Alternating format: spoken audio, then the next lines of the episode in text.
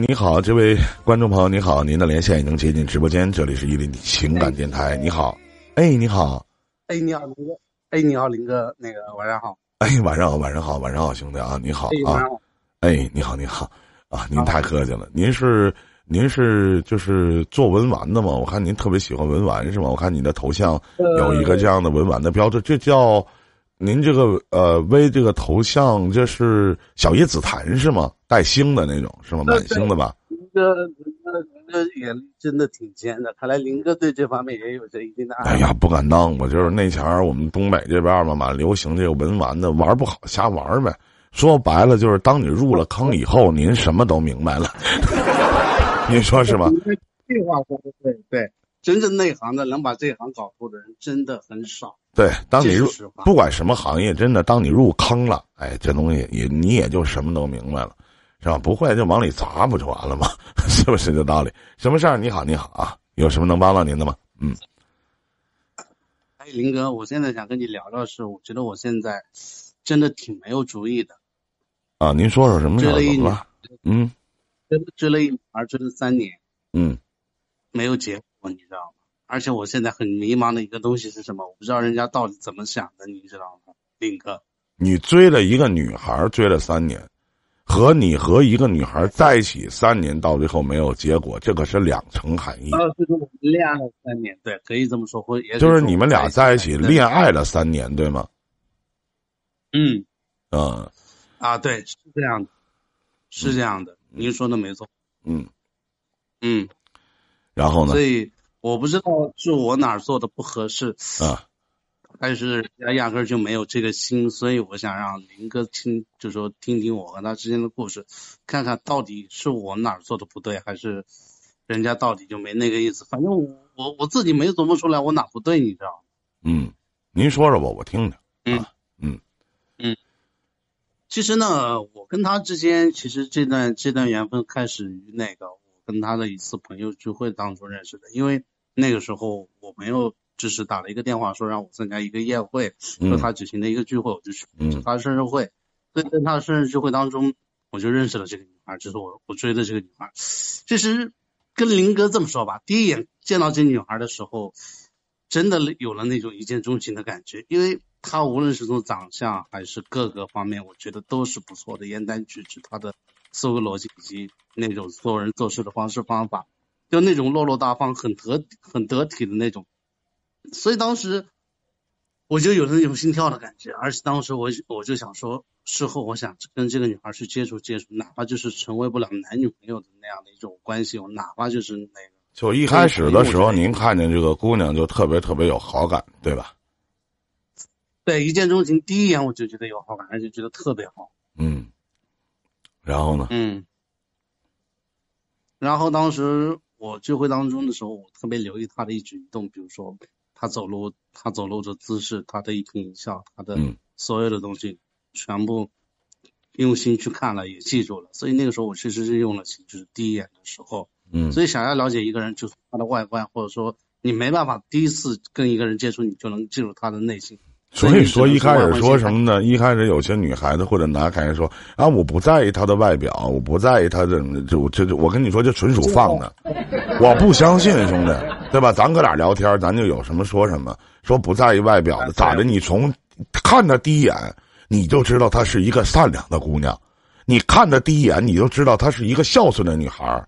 你看的是第一眼，你就觉得这个男人是一个有品质、非常高尚的男。你是怎么看出来？你那眼睛是你 X 光啊？你是啊？所以说，有的女孩子和男孩子上来，或者男人、女人上来这么跟我聊天的时候，我当时我就觉得他在某些程度上可能有点缺，真的，我就这么想的，是不是？您觉得呢？我也觉得林哥，嗯。你说我们又不是那个 X 光，又不是我们又不我们又不是透视眼，你能第一眼就从这个人就能看到内心，你不得从外表先开始，对对对。穿，着打败，嗯。他的一举一动，嗯。那你说你这一下子就能看到内心，那神了。嗯。我反正没这个能力，我做不到。所以刚开始特别留意他的一举一动，之后呢，就是朋友聚会结束之后，我就给我朋友打了一个电话，我这么问的，哎，我说今天来参加聚会的有一个女孩，我不知道叫什么，我就说穿了一套那个白色的裙子，我觉得特别落落大方，为人处事也特别得体。这个女孩现在什么情况？有没有男朋友，或者说有没有老公？因为我当时想的是什么？人？我如果人家有老公了，那我能提前我能提前问一句，那个阶段您多大吗？就是你多大了？包括他多大了？呃，这个可以问。呃，我三十七，我今年，然后不是我说你在认识那个女孩的时候，也就是说三年前是吗？是这个意思吗？三年前我三十四岁。那三年啊，你你三十四岁，她多大呢？她比我小一岁，三十三。三十三岁啊，然后那那个阶段就是在三年前，您是有过一次婚姻呢，还是没有呢？我一直单着。啊，你一直以来都是单着的，那他啊，对，也对，嗯。哎呀，我一直是单着。兄弟咋这么想？我不知道。兄弟怎么这么想得开呢？你像你哥我，前期都有可能在直播间。嗯。这是我不是想得开，你知道吗？知道吧？是特有很多因素导致今天这样的一种状态，就是没有能够有一个有一个婚姻。这东西缘分吧。嗯。之前其实年轻的时候也谈过，也犯过错，也谈过一些女朋友。嗯。或者说真的没有走进婚姻。第一个可能要么就是眼儿这块不合适，要么就是说那各个方面的相处不合适。反正兜兜转转这么多年，确实没有合适的。再加上。我的性格当中有些爱玩的成分，就是不是那么特别定性。这几年相对可能成熟了一些，之前就是那种不太成熟的。再加上可能小时候家里的物质条件也不错，就是相对来说，就是在这块儿也不是说我过分挑女孩或者怎么样，可能就是这个东西说不准，你知道吗？嗯。缘分的东西，婚姻的东西，该来的时候会来，啊对，不属于你的可能不会属于你。所以就这么兜兜转转这么多年。啊。嗯，所以当时我就问了哥们儿的意思，就是说，哎，这女孩有没有就是老公？我当时是这么问的，男朋友那块儿嘛，我当时可能甚至也问了一句，我说他是有老公有男朋友？因为我相信可能现在晚婚的也挺多的，你知道吗，林哥？所以我顺带问了那么一嘴，而这个时候，哥们儿告诉我的意思，人家分了。嗯，嗯。就是他现在也是单身状态，而且我说分了是什么原因？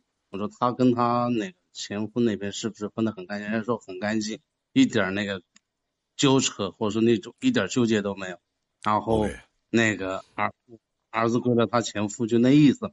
所以他现在是单身一人，而且确实很优秀。说这样吧，我也单着，人家也单着，对吧？而且也没有负担。就说儿子在那边，就算将来我跟他走到一起，就顶多就说，哎。他说抚养费的时候，我拿点呗，这个东西也应该对嘛，爱屋及乌。虽然那个儿子跟我没有太大关系，我觉得，呃，就这么着吧。所以当时我就试探性的问了我朋友一句，我说你能不能把他的那个联系方式推给我之后，我跟他简单的去接触聊聊，看他是个什么样的想法，对吧？我说就当交个朋友。所以后来我确实通过我的朋友拿到了他的联系方式之后，我们就开始。恋爱了，其实刚开始我们真的没有恋爱的那种想法，就是简单的、单纯的朋友开始，然后去聊一些生活上的细节和共同的爱好，比如说他喜欢女，我有时候也喜欢你，比如说我们一些东西，其实我觉得很辛苦，你知道吗？人家压根从刚开始在那次聚会当中就没有能够看，就人家压根没瞧见我这个人，你知道吗？啊。而我拿到信息去加他微的时候，我是这么说的：我是我是谁谁谁的朋友，然后我想跟您，那个我想跟您认识一下，我没敢发太露骨的东西，知道吗？嗯。所以当时只能这样，所以当时人家是同意了，可能出于礼貌性的吧，然后可能就是因为都是共同的熟人，觉得可能没有什么太大的说法。嗯。然后我们就开始了我们之间的所我们之间的恋情。其实刚开始我们聊的更多的是比比彼此的兴趣爱好。比如说他喜欢旅游，我喜欢的，比如说像古玩之类的。当然，我还有一个身份，我现在自己有一家茶叶店，弄着玩玩的。当然，生意情况呢这几年不是特别好，他也喜欢茶，我们也会聊聊茶道、聊聊香道等等之类的这些东西。哎，我觉得蛮投缘。之后，然后大概过了两个月之后，我跟他摊牌了。我说您现在也是单身是吗？我从朋友那边了解的，但是其实呢，我觉得你这一步啊，咱说这老弟，你这虽然说你比我小不了几岁啊，我叫声老弟，其实我觉得你做这一步的时候，我就觉得挺 low 了，因为你们是成年人，都经历过，他毕竟经历过一次感情或者婚姻的失败。那么，其实对于你来讲，你虽然说你没，咱说咱说实话，咱没吃过猪肉，咱也见过猪跑，对吗？咱啥事儿咱也明白。你跟一个成年的女性，其实我老在说，一个人去喜欢一个人，他一定会在日常的生活当中，包括在细节当中，会有潜移默化的东西，对方一定知道你对他有好感的。而且两个月的时间，我个人觉得这个两个月的时间有点多少有点短。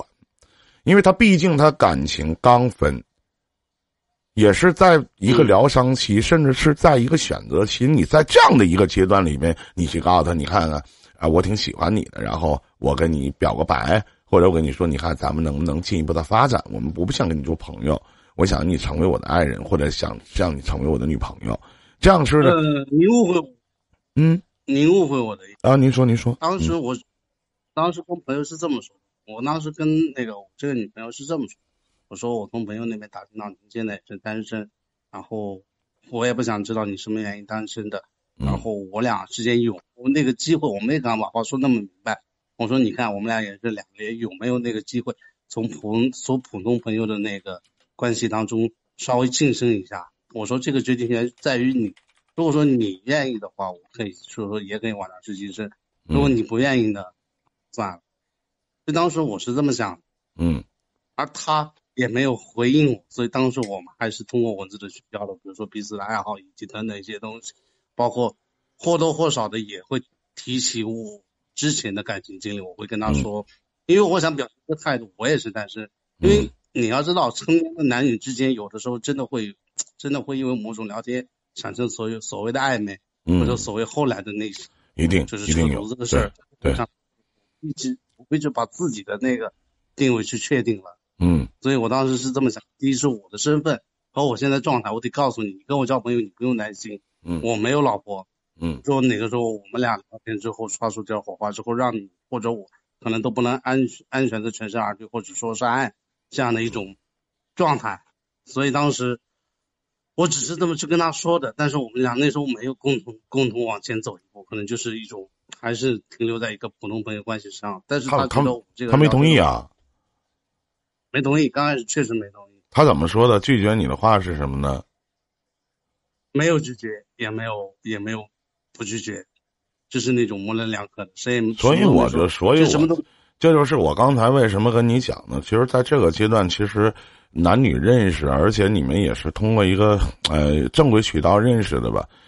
嗯，彼此的防备心其实还没有卸除。你知道，其实咱们都是成年人啊。你，我问一下你啊，兄弟，就是，呃，我们去在我们这个年纪的时候去追求一个女人或者一个女孩子，首先要做的是什么？我问一下你，你觉得首先要做的是什么？你想到什么就说什么，没关系。就我们去追求一，我们肯定是喜欢女人的，我们不可能喜欢女孩对吗？这个是没有问题的，而且还是有魅力、有味道以及独立性格的这样的女性。那么，我们去追求这样的女孩子，我们首先要做的是什么呢？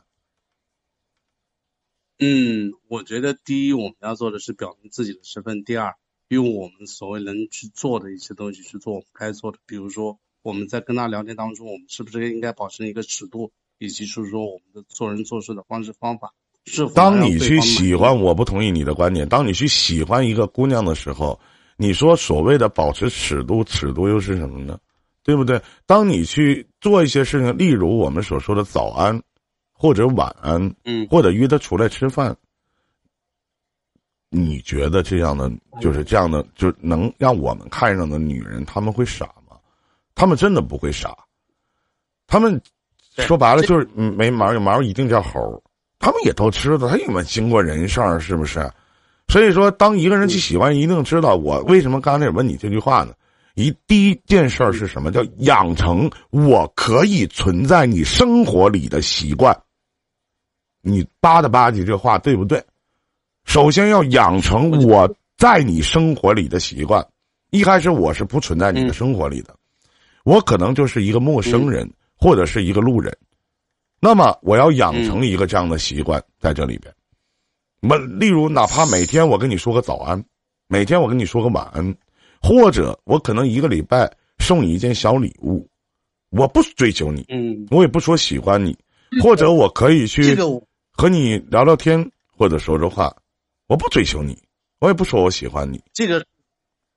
对，您可能做的比我更更高一步。其实我当初想的是什么？人家既然没有答应往那方面去做，往前走一步，那么我就坚持做好自己，至少不让他讨厌。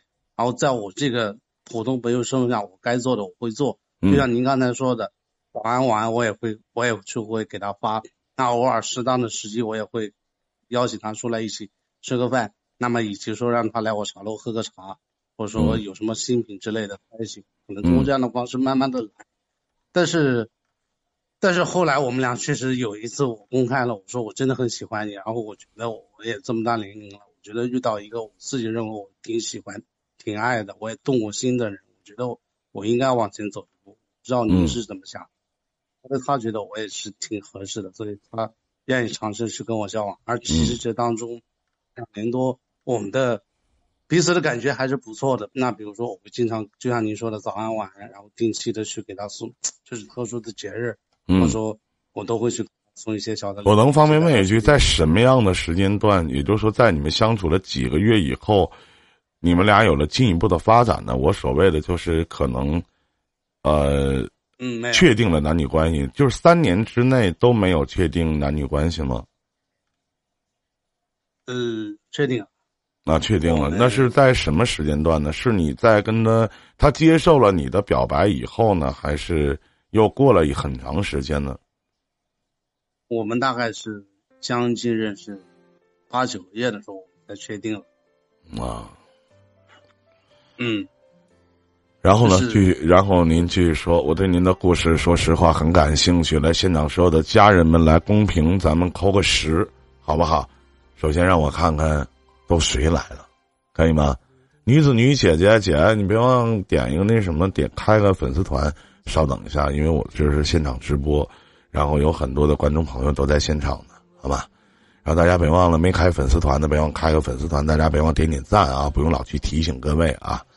然后现场带管理标志的，大家在公屏互动一下啊。嗯，哎，您说，不好意思啊，打断您了。嗯，没事没事，您客气了。所以当时我跟他确定恋爱关系的时候，应该是我们认识八九个月之后，他也说我们可以试着相处相处试试看。嗯，因为这能，因为我觉得这八九个月当中，我也做到了一个所谓的底线，就是说我没有突破那个底线，强求的，就是说，第一，我没有说主动的说你不答应我，我就会怎么着，或者说我更想往前进一步，然后我就会用各种的所谓的可能男人会用，比如说。强制性的送礼物，强制性的请你吃饭，你不来我就不我就不高兴，或者我甚至会发火之类的，以及就是说，哎，我想占有你的那样的想法，我并没有，就是我刚才所说的尺度，我至少让对方不讨厌，我觉得这个人还是挺有素质、挺有涵养，做事知道分寸，也知道，就是说，其实我觉得在爱情当中，我觉得应该给两个人特别，我觉得应该是给到一个独立的空间和自己想要去想做的事，给给别人一个空间和想。和一个对这个事情将来究竟往哪走的一个想法的时间吧，我觉得你不能所有的事都按照你的想法去做。其实我从第一眼见到他，我真喜欢，我恨不得说我们家的信息之后，我们俩就能成为男女朋友。但是人家不愿意，那我也就遵守人家的意思。嗯，所以我并没有那么大，或者说那么急功近利。我觉得有的时候爱情当中或者说感情当中，还是得做到若即若离的，给他一点时间和空间去想。是想，就是你说的这话是在确定关系之后呢，还是确定关系之前呢？确定关系 应该是确定关系之前，我保持了一个，跟两个人保持了一种独立的空间，聪明，独立的去对，很聪明，很聪明，不错。嗯，然后呢？以后我们该怎么样？就确定了恋爱关系之后，就会我确实用了一段时间死缠烂打，比如说那个两天三天，我就会主动找一个借口约他出来吃饭。那么在隔三差五的，我也会去送他一些小的礼物，嗯，或者说，比如说是那个，比如说特定的节日，那个什么，对吧？那个东西方的情人节啊，他的生日，当然后来也等等。哎，现场所有的家人们啊，你们请记住啊！现在其实这位你们的可能比有比你们年纪小的，或者比你们年纪大的这个这个兄弟，他现在所说的所有追求女孩子前面的，到现在为止，我并没有觉得有什么不好的地方。有些时候，我们去追求一个成年的女性的时候，你记住有一句老话叫“欲速则不达”。那么他现在做的就是，我认为可以算是教科书式的范本，也是很平稳的，一步一步的迈进去，走进这个女孩心里的这样的一种方式。当然，后续发生什么事儿了，我们不知道。那我们可以继续听。但是他前面截止到现在，他做的这些，我觉得是没有任何毛病的。那么，我们能通过其实他再去讲我，我的跟现场不好意思啊，兄弟，我跟现场的一些观众朋友，咱们分析一下您的故事啊。然后呢，他在前面的时候所讲述的这样的，他一开始的时候他去追求那个姑娘，哪怕用了两个月的时间表白了，说我特别喜欢你，但是这个女孩子并没有同意。那么这能证明什么呢？给你们出个选择题，一。这个女孩子没有看上这个这个男孩子，二，这个女孩子可能是在感情的空窗期的时候，突然有一个男人走进自己的心里，没走进就走进自己的生活里，拒绝呢，还觉得对不起人家；不拒绝呢，又怕对不起自己，这是他第二个心理状态。那么三，想和这个男孩子继续往下走，发展一下。你们对于这件事情的看法，请说出你们的建议和答案。公屏一二三，来打一下，谢谢。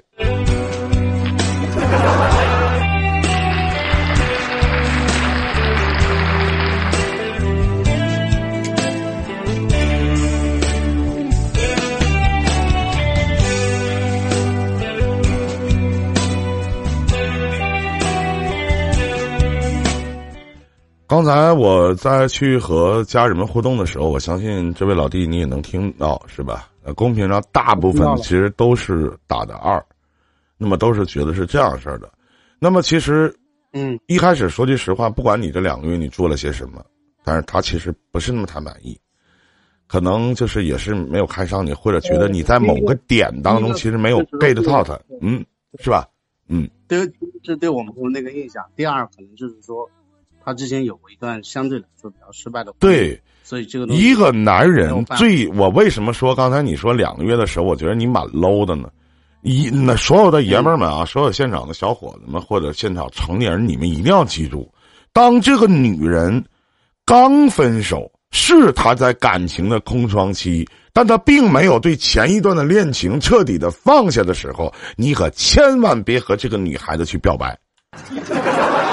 就是他，哪怕在这个阶段，他答应你了，他说我同意啊，我们俩交往一下，试着交往一下，你记得成功的几率都极度的渺茫，除非你看上了这个姑娘，和她男朋友吵架，她觉得你比她男朋友好，你撬来的，这个行。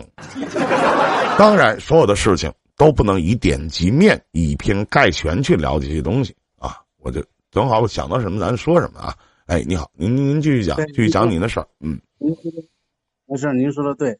其实我们其实那后来就是我们九个月之后确定了感情之后，其实还是不错的，就是各个方面，比如说我也做到了一个男朋友该责任和义务，就是说，无论是我觉得那个时候，无论是物质上还是情感上，我都给到他一定的需求和满足。嗯，但是这两年当中，我说实话，我们俩。几乎是没有发生过那样的关系，因为我曾经想过，但他不愿意，所以我也不愿意去逼迫他。嗯，因为这东西我觉得必须得水到渠成，因为这东西我觉得我在我心里当时我想是，我一定要是往前，我一定要往前往着结婚的方向去走。那在这个时间段，我不想反感我，因为这个女孩真的很优秀，她特别有自己的主主见，或者说怎么样，所以我觉得。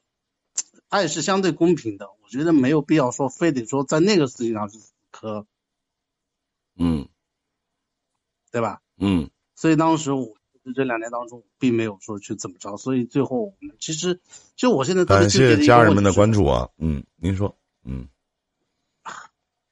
他现在跟我失去联系了，我不知道为什么。如果你讲到现在的话，我也不知道为什么他跟你失去联系了。也许他跟你讲过他跟他前任发生的一些事情吗？他们是怎么分开的？我我这么跟您说吧，跟他认识将近这三年当中，我从来没有提过，说说我也没有，他没主动跟我提过，我也没主动问，就是说，呃，那个他跟他前任之间究竟是如何或怎么样？我觉得就是。他的之前的生活，他的之前的生活我没来得及参与，所以我也没有来得，我也没有这个权利去表达什么。当然，对于他以后的生活，我觉得我应该去参与，所以我没有太问。因为我这个人，我跟你讲一个兄弟，我给你讲一个发生在我自己身上挺真实的一个事件，你知道吧？我曾经啊谈了一个女朋友，然后后来我们分手了。当时分手了的时候，他的理由。特别有意思，我到现在我也清楚记得。后来我做情感电台，然后去实体台做现实的，包括做网络的，我也接触过这样的案例。其实每次一提到这样的案例的时候，我都 我都觉得可笑至极。啊，那小孩好像二十多岁嘛，二十七八。我当时这个女女孩就跟我讲说，就我们分手吧。我肯定下一句话，我说为什么？他说。你对我太好现在想想真的蛮可笑的。他说：“你把我宠的就像个小公主一样，我没有了独立的思考空间。”他说：“我和你在一起，我觉得特别累。”其实现在作为成年人的我，当然这样的案例，其实我这是我自己身上发生的。那么。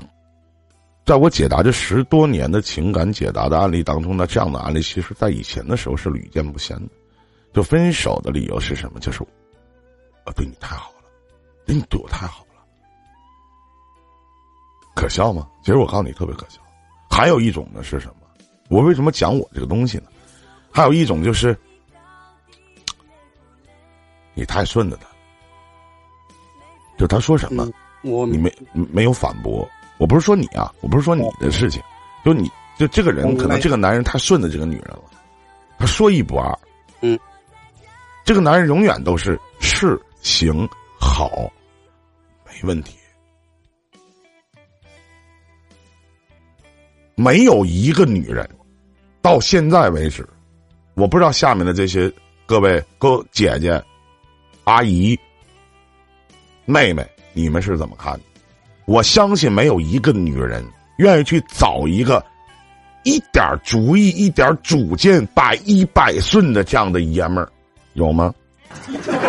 就这个爷们儿，我说一就是一，我说二就是二，我说三他都不敢说一二，看都不敢。你们喜欢咋有这样事儿的吗？我觉得没有一个女人喜欢找这样的。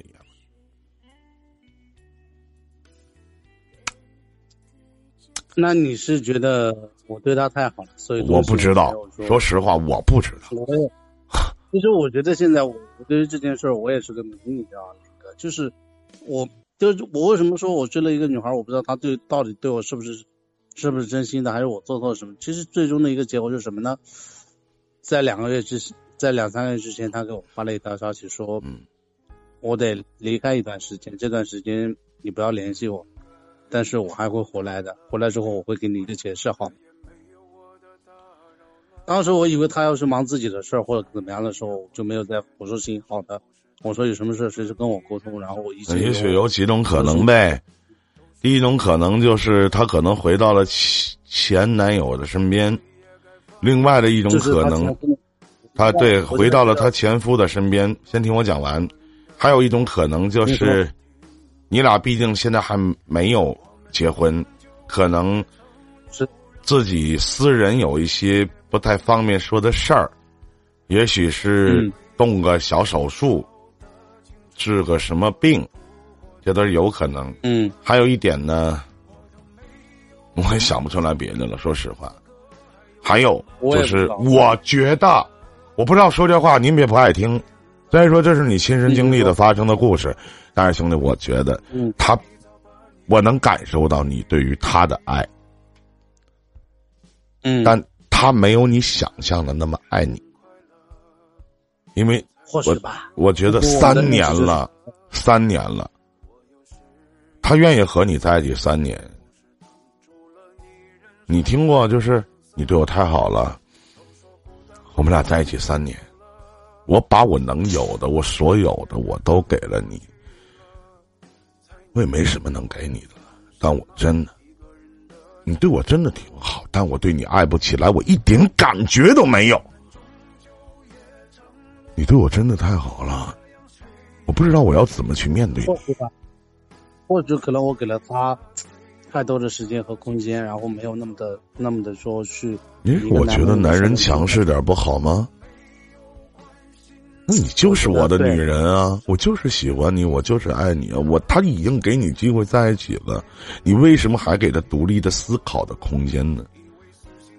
而且，这里面有一个很微妙的东西：一个女人，在她刚刚分手了，或者离了，或者跟前夫已经分开了，嗯，三个月之内又找了下一个男朋友。和这个男朋友处了三年，而三年对于前夫的种种事情只字不提。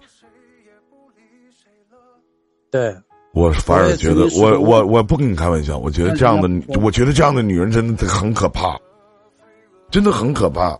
第一，他我问过，他没有透露过一丝。我请问你好奇吗？你好奇吗？我。我好奇，我确实好奇，但是我觉得在好奇的程度当中，我觉得应该给他一些，嗯，尊重，因为我觉得每个人都需要值得尊重，不管他的过去、现在以及未来。我觉得我没有太多的权利去追求，或者说去一定要追求一个答案。嗯。他他其他跟他前夫究竟如何？我觉得我没这个必要，因为我是跟他要共度一一生的人。我觉得。你我我真的我在那里我不不同意你的观点。每个人心里都会有或多或少的小秘密。当然，我可能说出下面这些话的时候，现场的有些哥哥姐姐、弟弟妹妹可能会反驳依林。是每个人 这是啥呀？这是 每个人都会心里都会有一些小秘密。但如果我爱他，如果我想跟他继续长久的走下去。我一定会钻进他的肚子里，钻进他的心里。我必须要知道他是怎么想的。对，我的女人，我还是那句话，兄弟，我的女人可以有秘密吗？可以，但这个秘密他以为是秘密，但是我必须知道，就这么简单。对，嗯，那。当然，每个人心里，我今今天的时候，我在刷抖音的时候看到一个小视频，这个小视频是什么？在说黄磊老师。其实黄磊老师一开始他的女朋友瞎说的啊，啊，你们就当我瞎说了。黄磊老师一开始女朋友，我才知道是他，他有第四种感情。这第四种感情的人是谁呢？是刘若英。我看到刘若英的唱后来呢，我才。看了这个视频，刘若英，你们有知道的吗？这个我是真的今天才知道。然后，然后当我看他又有人采访黄磊啊，就说黄磊，啊，黄磊老师，你和刘若英奶茶，你们的感情是什么样子呢？他说我们是第四种感情。罗若英的这首《后来》，其实就是写给黄磊。我把这首歌呢，其实兄弟真的也也送给你，真的也送给你。我不知道他有一天会不会回来，可能有一天会跟你讲，对不起，会跟你说声对不起。说有一天你在家里正在看电视呢，突然他回来了，然后我相信你一定会说一句话。回来了，他会回答嗯，然后呢，你也一定会问：还走吗？明白。有的时候，我不知道他会回答什么，我也不清楚他是否说回答走还是不走。不是每一段的感情都会有结局。有人说，那分开了不就是结局了吗？不是。有人说在一起不就是结局了吗？也不是。你怎么能保证分开以后若干年以后你们俩不会重续前缘呢？分开了以后，若干年以后，你俩不会在哪里碰面呢？你怎么能知道若干年之后你还会不会想起他呢？对你说的对，未来的事儿谁也不知道。新来的朋友别忘了点关注。所以这个问题，其实这个问题，说实话，就是兄弟。首先要和您道个歉，我并没有帮到您什么，我也不知道您爱的那个女人，您自己经营了三年的这样的感情，这个女人她去哪了？我也不知道她现在人在何方。你现在除了等，真的别无他法。就等等一个答案，等一个等一个未知的答案。等一个别人去主导你幸福的权利的答案，兄弟，我挺佩服你，明白了，能一如既往的到三十七岁这样的年纪还没有婚姻，我挺佩服你在这样的一个时间段里边，在这样一个社会物欲横流的时间段里边，依然可以那么去深爱一个人，去为这个女人去做了很多的事情。有的时候，年轻的时候，就跟自己说：“好人一定有好报。”当我去认真的去喜欢他的时候，他一定也会喜欢我。但是事与愿违。就像这首歌，后来，后来我终于学会了如何去爱，可你转过身，消失在人海。现场所有的家人们，对，咱们在公屏打一个加油，这两个字不光是送给现场的这位连线的观众，也送给我们自己。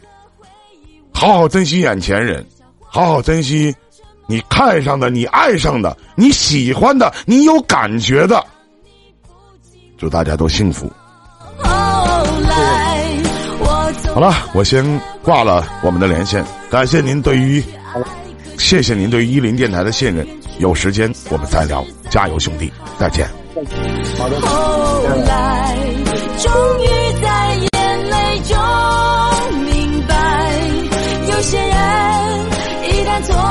就不在。后来，我总算学会远去，消失在人海。后来，终于在眼泪中明白，有些人。这话对，后来。永远不会再重来了。有一个男孩爱着那个女孩，爱着那个女孩。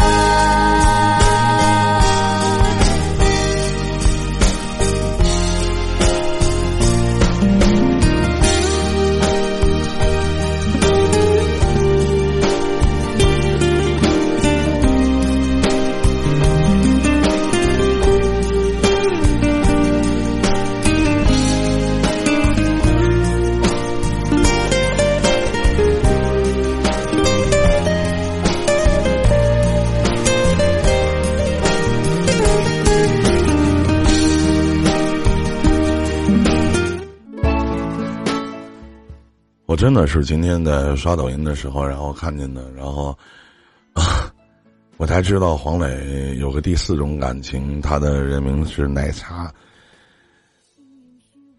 然后说后来是我看那个视频介绍说奶茶后来也嫁人了，然后黄磊跟着也也也娶妻了。黄磊的媳妇儿是黄磊老师的媳妇儿是他的同学。然后他里边说了一句话，我觉得特别特别好。他说：“可能曾经两个相爱的人，到最后可能没有走到一起吧。但最起码是两个相爱的人。